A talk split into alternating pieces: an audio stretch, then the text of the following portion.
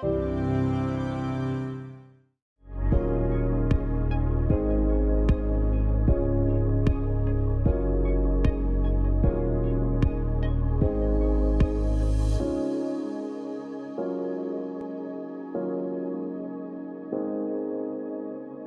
and welcome to So What You're Saying Is. I'm Peter Whittle. Now, before I introduce our guest this week, I just want to say that we are nearing 100,000 subscriptions uh, on the channel now, uh, which is great news. Uh, but if you want to make it 100,000 for Christmas, then please do subscribe. Uh, you can just simply go to the button where it says subscribe. Uh, it's a red button. And then there's one next to it, which is a bell, uh, which is notifications. What that means is you get notifications of all of our programs as they come up. So please do do that, won't you? Uh, now, my guest today is somebody who was on the channel towards the very beginning. I'm very pleased he's come back. Uh, Brendan O'Neill is journalist and columnist and editor of Spiked Online. He's also very well known to you, I'm sure, for his numerous appearances right across the media. Uh, how are you then, Brendan? I'm good, thanks, Peter. How are you? Oh, not so bad. Um, from which tier are you talking to us? I'm speaking to you from tier two, so I have I've had some of my liberties restored, but not all of them. I'm I'm in the kind of halfway house between liberty and tyranny. How does it actually? How do you deal with it personally in your own life, Brendan? I mean, how how far do you go along with it? You know, what what's your approach? Uh, my approach is that the whole thing is uh, horrendous and it makes increasingly little sense. And I find it incredibly frustrating. I, I, was against the first lockdown, even back in March and April. There weren't that many of us who were critical of the lockdown back then, but I've always been wary of lockdown as an approach to something like COVID 19 or any kind of virus because I just don't think it works. You know, you can't hide a virus away. You can't put it in a cupboard and, and hope that it disappears. It's always going to spread. It's always going to come back. It's always going to do what it does. So I was always of the opinion that the best option was that we should take certain measures, definitely offer protection to the elderly and the medically vulnerable, but allow everyone else to judge their risks for themselves, carry on working, carry on socializing.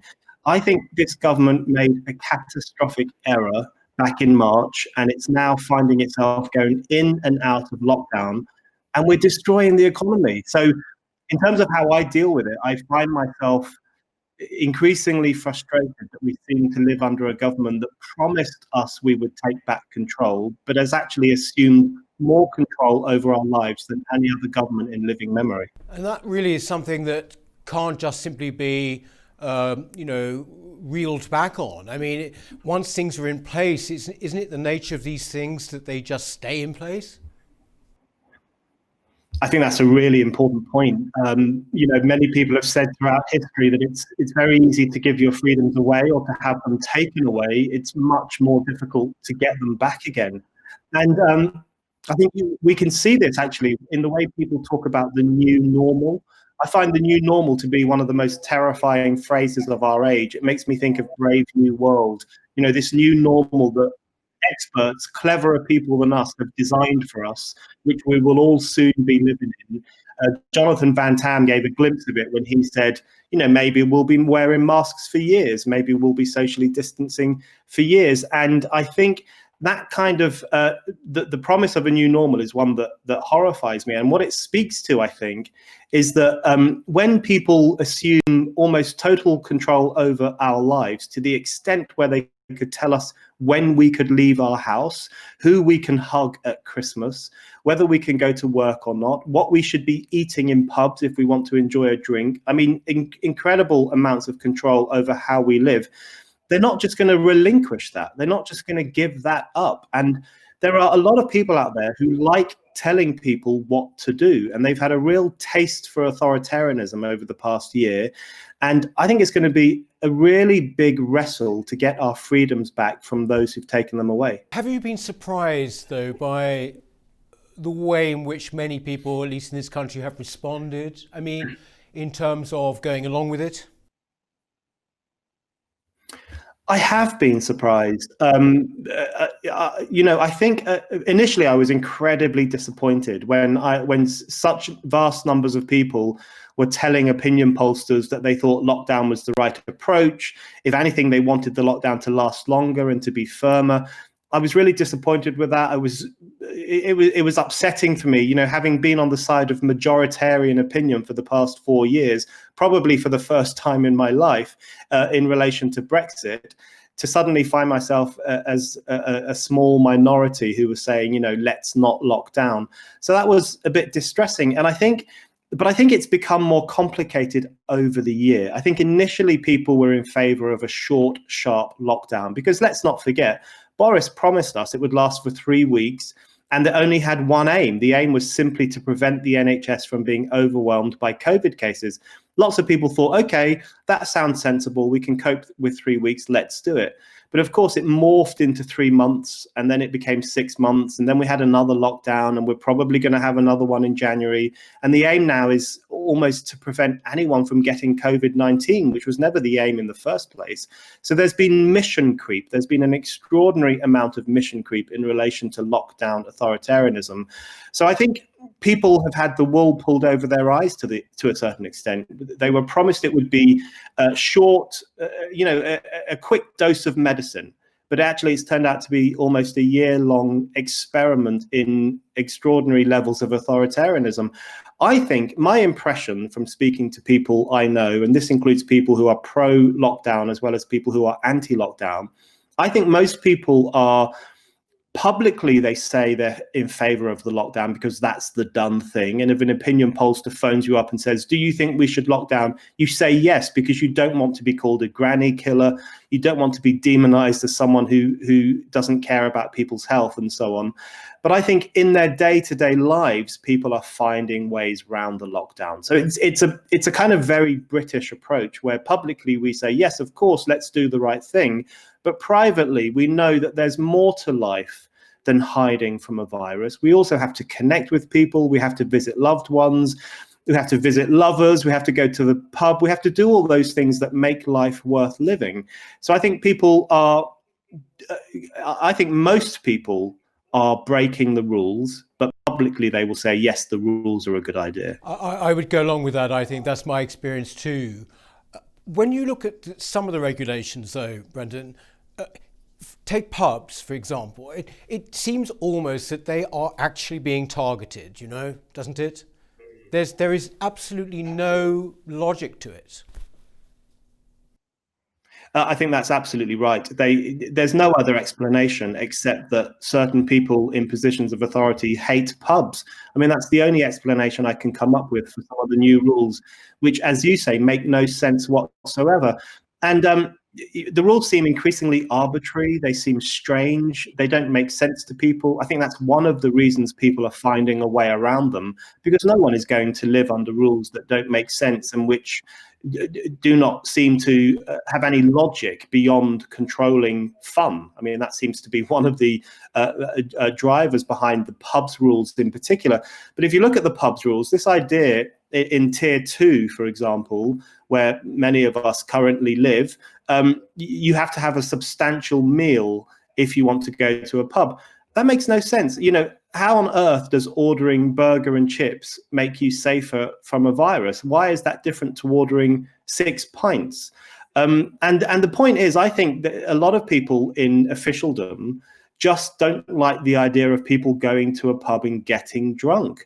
They don't like the idea of old-fashioned wet pubs. You know, wet pubs are those kinds of pubs. There are still a handful in existence which just serve booze mostly to working class people, let's be honest about it, very often to older people. There's actually one near where I live. And um, when I used to pop in there for a drink sometimes, if I ever did that at lunchtime, you just see all these old men sitting at tables, reading a newspaper, probably widowers, you know, having two or three pints to pass the day. A, really important form of social engagement or just getting outside of the house for those kinds of people. And I often think to myself, what became of those old men during the lockdown? You know, what did they do? Where did they go? Presumably, they were stuck at home and had very little connection with the outside world. And that I find really depressing. But I think um, those kinds of pubs, wet pubs, where people go to have a drink, are seen as unacceptable. And they have been for a long time by the kind of do gooders of the public health lobby. And I think some of those um, public health types and also government ministers uh, seem to be using COVID to pursue some fairly nanny state classist policies designed simply to control the kind of joy people can pursue. And I think the more they do that, the more people will say, listen, what's really going on here? Are you actually trying to protect us from a virus? Or are you just trying to control certain aspects of human behavior that you happen to disapprove of? And I, I hope more people start to ask that question. I think it's a very, I find it heartbreaking actually, uh, you know, uh, uh, what you just described, Brendan. When, when you talk about class here, I think this is an important point. Is it your perception maybe it's too broad a, a brushstroke here, but is it your perception that people, middle class people, tend to be more in favour of lockdown? You know that uh, that is my perception anyway. Uh, that somehow this is, as you say, do-gooding. You know. Yes, I think there's I, I, think there's a really important class dynamic to the lockdown situation, uh, and I think um, primarily it's because there are lots of people out there, and you and I, Peter, are probably in that group, although we also happen to be um, free thinkers. But there are lots of people out there who could carry on working during lockdown, right? They were at home, uh, they could still do their jobs, they could still have their Zoom meetings, they could get their food delivered by the young guys working for Deliveroo. Uh, and it was a nice experiment for some of those people. You know, three months at home, many of them might have a garden. Uh, they have open spaces. Their house is probably quite large. Their jobs are secure either because they work in the public sector and they were handsomely furloughed, or because they can kind of expertise or academic work or journalistic work from home. There were lots of people who are comfortable, which meant that the lockdown was probably quite a pleasurable experience. But then there's another section of society who either had to keep on working, you know, people who work in supermarkets, um, uh, dustbin men. You know, of course, there was never any discussion about furloughing dustbin men. Can you imagine the country would go to rack and ruin if that happened? Um, delivery guys, you know, all sorts of people who are still working. And I've seen a few people say that, you know, there wasn't really a lockdown at all. All there was was comfortable people staying at home for a few months and working class people doing work for them, still farming their food, delivering their food, stacking the shelves in supermarkets, and so on.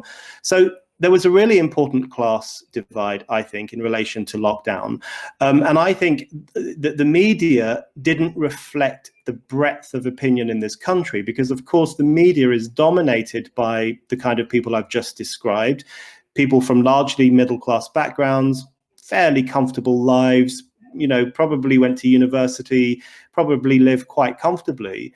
And they didn't reflect what was happening to the rest of the country, where millions of people have been set up to lose their jobs. You know, furlough for many people is really a, a, an extended form of un, of employment. As soon as it ends, they will be unemployed. Um, small businesses have collapsed, high streets have collapsed, small retailers are going to collapse, and the massive businesses like Amazon are going to benefit from that. All these incredibly important shifts are taking place that are going to have a very punishing effect on um, working class people, lower, mar- lower middle class people, small businesses. Those kinds of people are going to suffer enormously, whereas massive corporations have benefited and the middle classes have benefited as well. That class divide, I think, is incredibly important. And I think those tensions are probably going to come more to the surface over the next few months. I, I, I think so. It's interesting as well. There's people you described there who work at home and middle class people who glorified working from home should be careful what they uh, wish for because they could find themselves suffering the mm. same kind of outsourcing that working class people did at the very beginning of globalization. Absolutely right. And I, I, I often think that in relation to university lecturers in particular, you have all these university lecturers who are saying, you know, we can't possibly go back to university. We can't have face to face lectures. It's not safe for us. We'll do it all by video. And I'm sure there are lots of university administrators who are stroking their chins and thinking, that's a good idea. Let's make a few videos, keep them in a library, and sack all these lecturers and save ourselves lots and lots of money and just do video conferencing and video um, lecturing from now on. I do think they have to be very careful uh, that they don't get what they're talking about because um, if if we really do move into the so-called new normal, in which everything is done via Zoom, um, every conference is done online. People are not needed in a physical space anymore. Apparently, you don't need that physical physical connection. We're constantly being told. Um, a lot of people will lose work as a result of that. If everything shifts to being online or being pre-recorded, um, there are lots of middle class people who who may uh, rue the day when they cheered on the lockdown and cheered on these massive social and political and economic shifts that have taken place in the UK over the past year. Um, uh, that I think is is is a little bit of a little way off, but I think what's going to happen in the short term, very quickly, is uh, working class communities are going to feel the rough edge of these policies in a way that I think the government doesn't understand yet. And we have to bear in mind this is a government which enjoys its healthy uh, democratic mandate primarily as a result of voters in red wall areas who turned in their millions away from the Labour Party to give Boris Johnson an unprecedented mandate. If the government now treats those communities like rubbish and conspires in the destruction of their high streets and their small businesses and their jobs, I think it could face punishment of the ballot box in the future. So if the government is serious about leveling up, it really needs to start thinking very seriously about how to uh, uh recover those areas that are going to suffer so enormously as a result of the lockdown experiment. Yes, I mean, you, you wrote recently, actually, Brandon, about uh, how Boris had sort of bottled it on the culture wars. And I think at the time you related it to the Red Wall because uh, not only there COVID and the effects of COVID, but the very things that those people in the Red Wall care about, cultural issues that you've written about, um, the government appear to be utterly spineless on those too. I mean, do you think they've lost the Red Wall vote?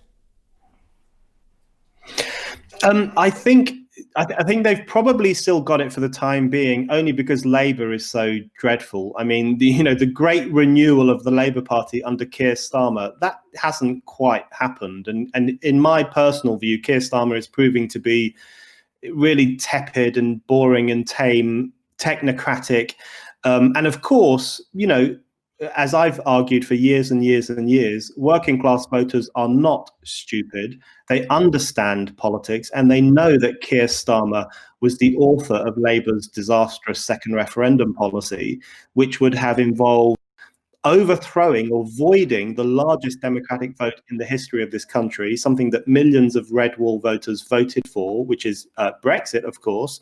They know that Keir Starmer pushed Jeremy Corbyn, who was a natural Eurosceptic, towards the second referendum policy. They don't forget those things. So um, Labour, I don't think, is going to recover the red wall areas anytime soon. So the Tories will probably benefit from that. I think they will hold on to these votes by default for the time being. But that could change because I do think Boris is proving to be a bottler. I think he is bottling out of some of the big issues of our time. He he was not nearly vocal enough during the Black Lives Matter uprising, for example, when statues were being pulled down and um, old comedy shows were being banned and university curricula were being supposedly decolonized. Uh, and and when you had massive national institutions like the Natural History Museum um, expressing shame about Charles Darwin, Charles Darwin, arguably the most important scientific figure in history, or um, you had the British Museum saying that it would hide things and and express shame about the people who founded the museum. I mean, we had this extraordinary, bizarre outburst of self loathing among the institutions of this country, the institutions that are supposed to stand up for cultural excellence and for the very good British tradition of understanding the world, understanding nature, understanding history. Those institutions completely went crazy this year in a way that I th- think was quite striking. And as all of that was happening, Boris was not saying the kinds of things he should have been saying. He should have been making speeches about the importance of British culture. He should have been making speeches defending British history. He should have been making speeches saying, we don't tear down statues in this country because we recognize that history is a complicated, complex, colorful process he should have been making all these kinds of comments, but he kind of took a back seat. He said a couple of things here and there about the Winston Churchill statue in Westminster, but more broadly, he took a back seat. And I think that was a real test for Boris. And I think he failed it because there was an open invitation to him to um, get involved in the culture wars, to get on the right side in the culture wars, to defend um, uh, the ideals of freedom, excellence and understanding history in a clear way. And he didn't do it. And I think lots of voters will have clocked that as well. And they will be asking themselves, why is Boris not taking a stand against the kind of woke, divisive, identitarian politics that we don't like? Yes, because I, I, think a lot of the of the the vote, actually, you could say at the last general election, it's hard to actually uh, bring data on this out because I don't think it is there. But a lot of it would have been on these cultural issues, e- even if just in, in the sidelines. Um, you know, you say he's a bottler, but at the same time, you, you mentioned about these institutions over the summer was quite extraordinary. Uh, you say they went sort of crazy. Do you think, though, that they were using COVID? I don't mean to be conspiratorial here, but th- it was seen as a kind of opportunity to, to use that word to reset the culture. That's how it does appear to me. Yeah, I think it's uh, in, my mind, it's more. I think it's more that the establishment has gone mad. I mean, I really, when I think back over the past year and think about all the various things they've done, I do think there were flashes of madness, um, and that's the only way I can understand it. The reason I'm a bit reluctant to um, talk about the the idea of a reset, or as you say, you, know, I definitely don't subscribe to any conspiracy theories about COVID having been a pandemic or anything like that. That's I'm not interested in those arguments. The reason I'm not, I primarily don't think they're useful is because I, I think officialdom at the moment is is too useless even to conspire in something like that. They, they, I just don't think they have the gumption or the wherewithal to do anything that the conspiracy theorists are talking about. The way I see it is that they've kind of gone mad. And i know that's not a very useful way to describe it but i do feel that that's what's happening. It's been a long time coming and you peter will know this because you've been writing about these issues for a long time in relation to culture and in, in relation to cultural cowardice and censoriousness and uh, the reluctance to stand up for those kinds of values. Um, that's been a long time coming. It's been growing in universities, for example, which have become factories of censorship and conformism rather than citadels of uh, intellectual experimentation. It's been growing in art galleries, which have, you know, willingly withdrawn exhibitions if they, they cause offence.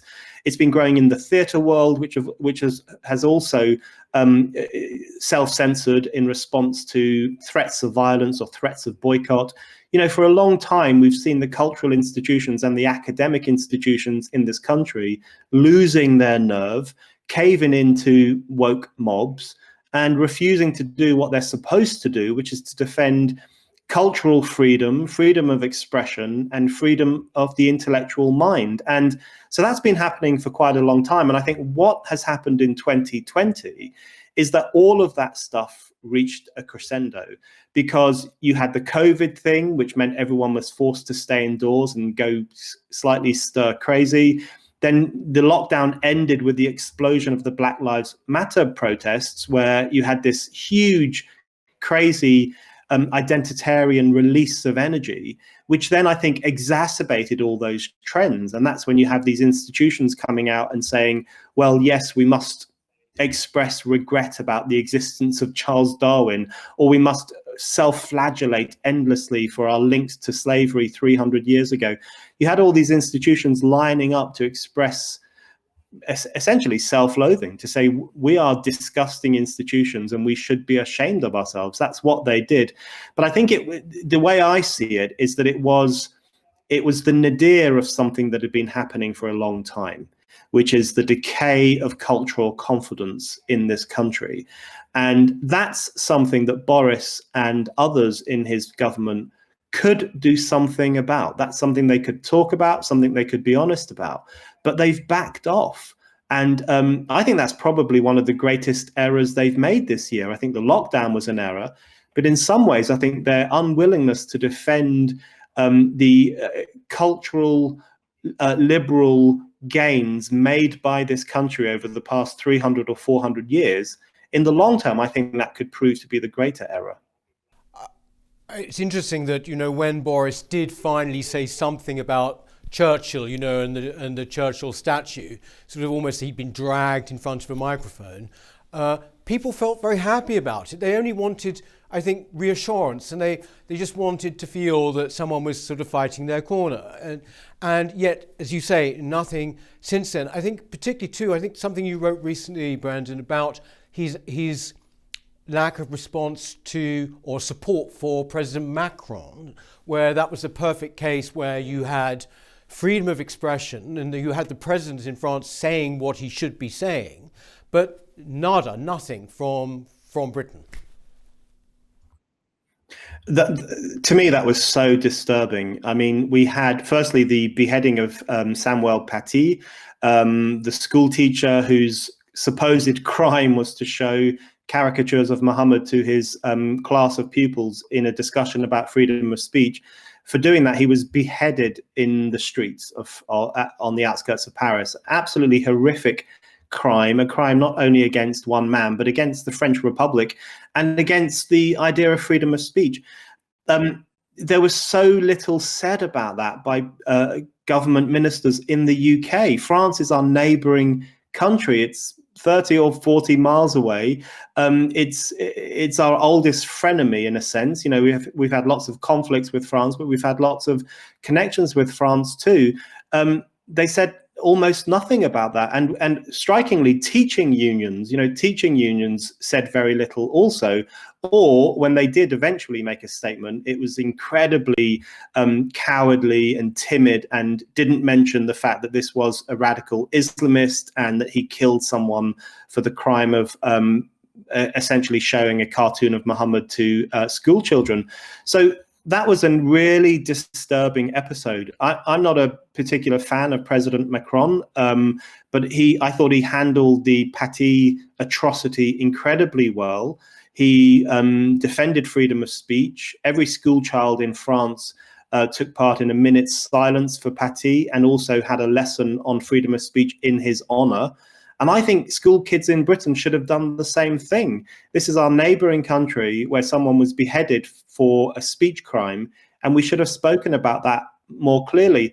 The government's unwillingness to do that, I think, was very revealing because it does suggest that it is less um, capable than we might have thought of taking the right side in the culture wars, of standing up to identitarianism, and of being willing to say things that might prove controversial to Guardianistas, but would probably touch a nerve with most ordinary people. In this case, what they could have said would have been, uh, you know, nobody has the right not to be offended. Everyone has the right to criticize religion, mock religion, and to express themselves in any way they choose. And no one should ever be attacked or persecuted for doing that. If, if the government had made a statement like that in response to the Paty killing, that would have been incredibly powerful. It also could have encouraged school children in Britain to learn about freedom of speech as they did in France. But none of that happened. And uh, over the year, lots of these things have taken place. You know, terrible attacks in France. Uh, also in Nice, there was an attack. Uh, uh, three people were slaughtered for the crime of being Christians, and no word about that either. I mean, I the bishops of England got more angry about the internal market bill than they did about the murder of three Christians in Nice, uh, in our neighboring country. And that tells you a lot about the rot in some of our institutions. In this case, in the Church of England, they expressed no fury over those atrocities in France. Um, and what, what this suggests, I think, is that this, this failure to offer solidarity to France when it was suffering uh, terrible attacks by Islamist extremists, that suggests that our government has lost its nerve. And if it can't even stand with a neighboring country when it's when its people are being attacked for expressing themselves, then you do wonder when it is going to stand up for any kind of values at all. So that was a shameful episode on the part of our government. Brendan, what do you make of the, the fact that you just mentioned there Samuel Paty beheaded uh, for basically exercising free speech, explaining free speech? Uh, this was a, a, a, terrible murder that happened in a, in a country which is near to us, but is still in another country. And yet, George, Flo- uh, George, uh, George Floyd, sorry, killed in America, um, or, you know, basically reasons we know. And what happened after that was that there was a sort of, at least in the West, an eruption uh, of action and protest and all the things we've just discussed. But there has not been, from what I can see, in any Western country, any similar phenomenon, basically because of what happened in France. This is extraordinary, is it not? I mean, shouldn't we all be putting out pledges saying why we stand for free speech, just like we did with racism? Absolutely. And I think the difference in the response to the killing of George Floyd and the killing of Samuel Paty, I think, is incredibly revealing and really also quite depressing because um, you know everyone was horrified by the killing of George Floyd everyone who saw that video of him being uh, uh the the knee on his neck and it was an incredibly unforgiving horrific thing to watch and people around the world were shocked by that and I think people around the world were right to ask questions. But to do so to the neglect of so many other issues and so many other tragedies that took place this year, I think that's really something that's worth interrogating and thinking about why that happened. I think what happened after the killing of George Floyd, um, I think it, the response to it fed into a pre existing narrative. And the pre existing narrative was one which says that modern America is a pretty evil country it suffers from the original sin of racism. Um, it's not a nice place. Britain is not far behind in the stakes of evil. You know, we're, we've got the crimes of imperialism and slavery to contend with. We should take part in far more self-flagellation about all the awful things we've done. Um, in other European countries, there's also that sense of historical self-loathing uh, Belgium, for example, Germany, and France too. You know, this sense that w- we are sinful countries, born in sin. We've done terrible things historically. You know, that kind of what I view as a very regressive way of understanding our countries, a very backward way, a very um, a, a, way of under, understanding our countries that doesn't appreciate the complexities or the wonderful nature of the things that our countries have done. That narrative had existed for a while, and I think what happened in the aftermath of the killing of George Floyd is that all those things became a massive flashpoint and the killing of George Floyd, the, the protests about George Floyd soon became about other things entirely.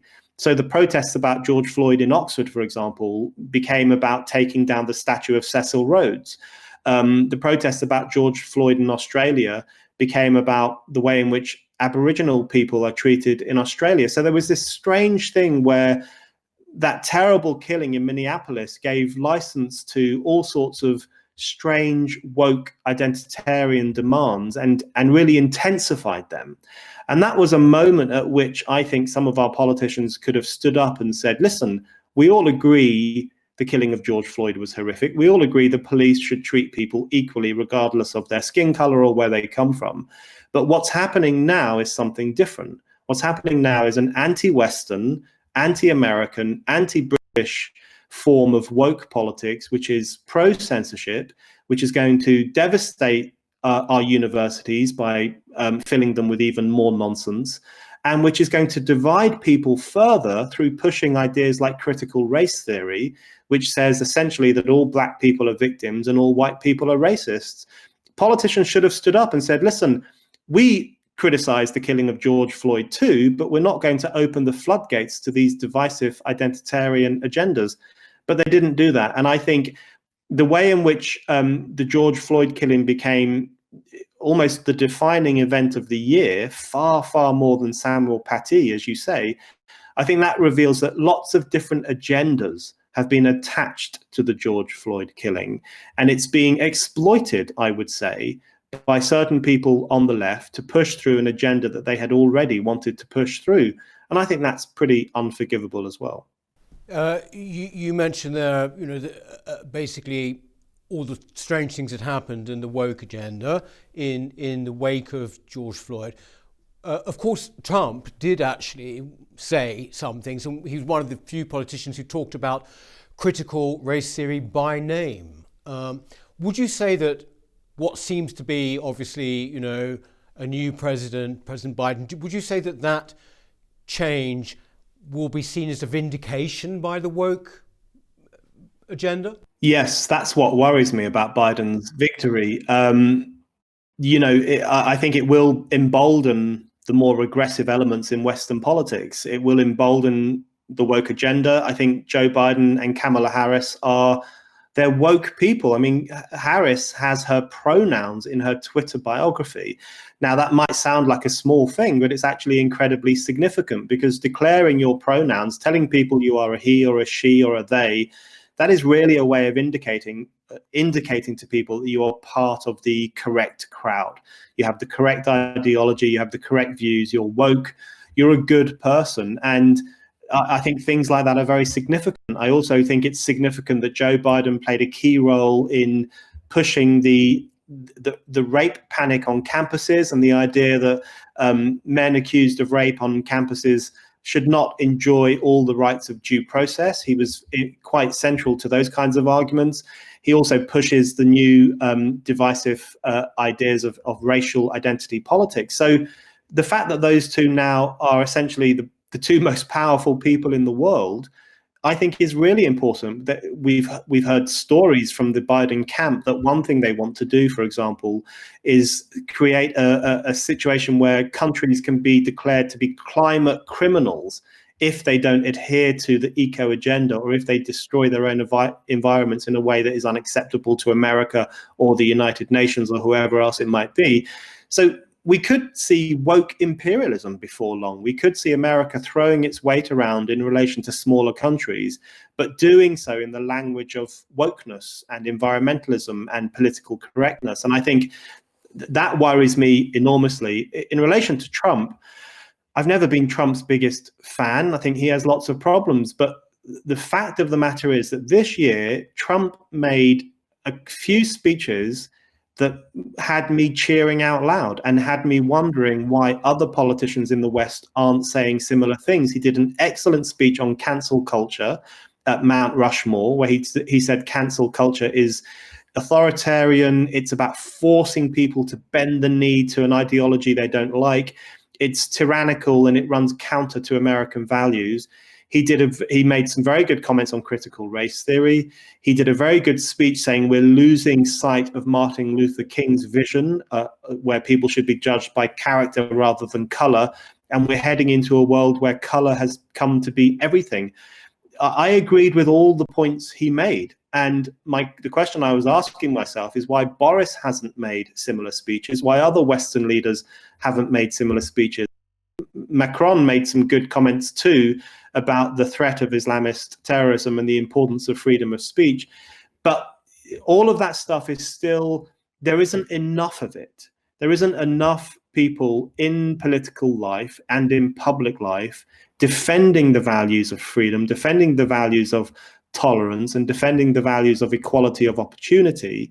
And instead, too many of our political class are going down the rabbit hole of identity politics and woke politics. And Biden's victory, unfortunately, I think will push that process further, and we have to wait and see if there'll be another populist backlash. Uh, Brendan, on freedom of speech, you you've written about this for years. In fact, you did a report five years ago, I think. Uh, was it about campuses, wasn't it, and free speech on hmm. campuses? Mm. Uh, do you think that the situation is wor- worse now in more restricted than then? I mean, do do you think it's actually become more embedded?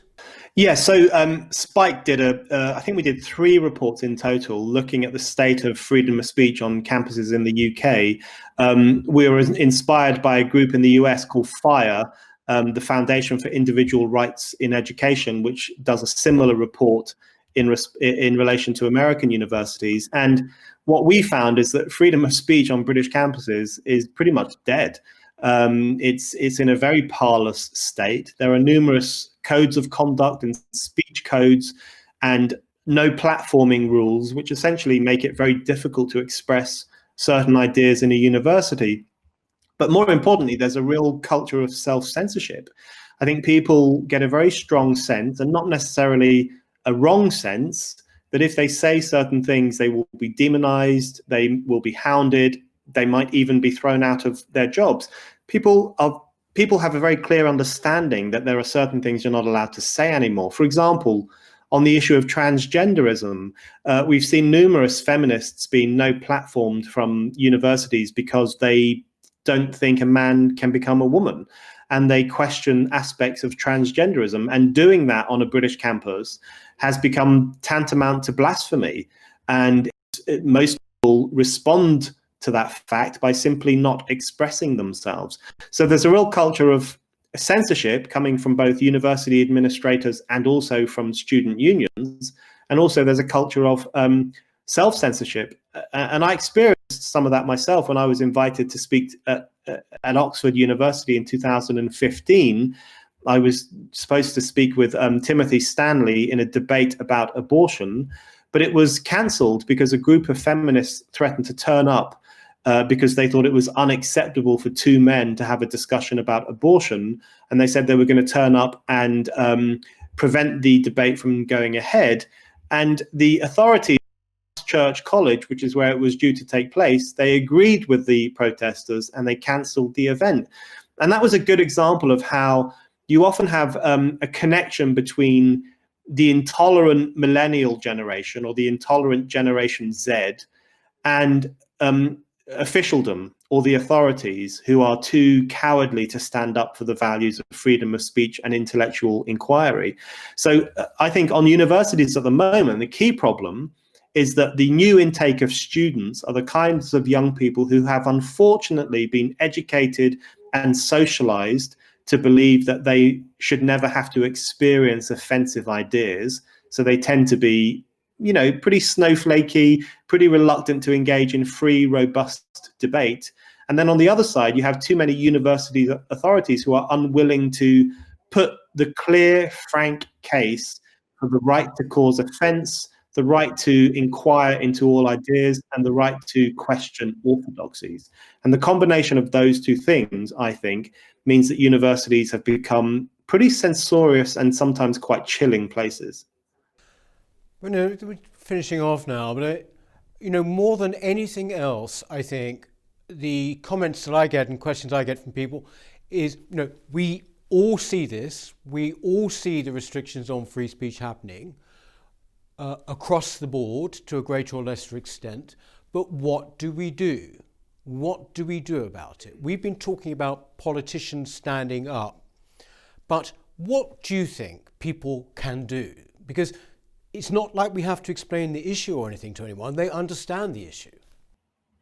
Well, that's the million dollar question. And it's something I ask myself all the time. What can people do about this pretty terrible situation we find ourselves in where freedom of speech is so undervalued in even in the institutions that ought to be defending it.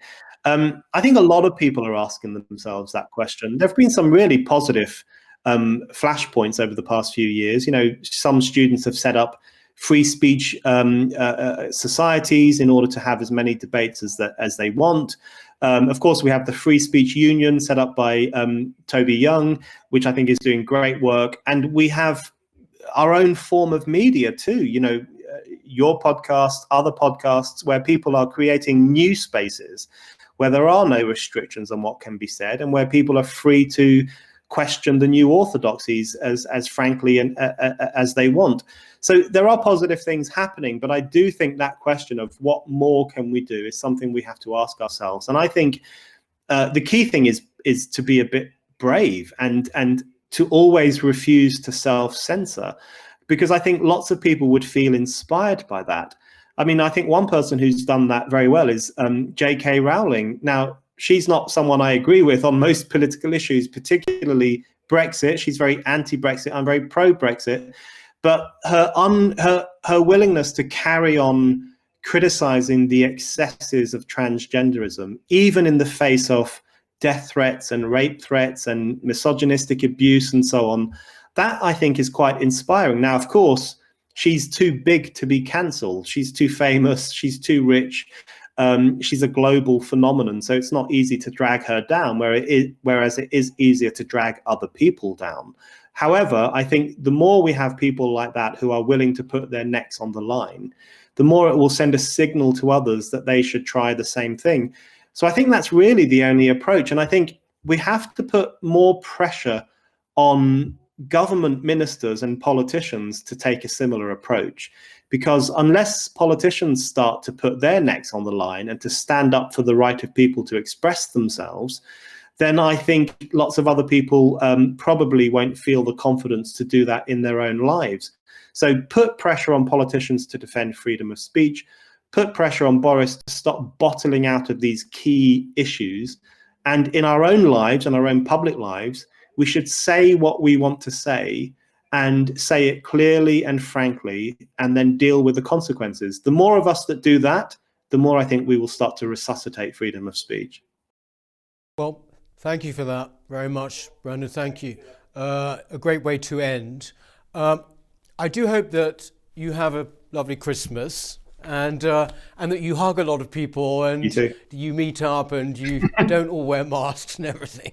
Um, and uh, look, uh, maybe see you in the new year, Brendan. And uh, thank you for that hopeful and constructive uh, point at the end there. It's very, very important. Thanks. Uh, that's it for this week. so what you're saying is, we shall see you next time. Thank you.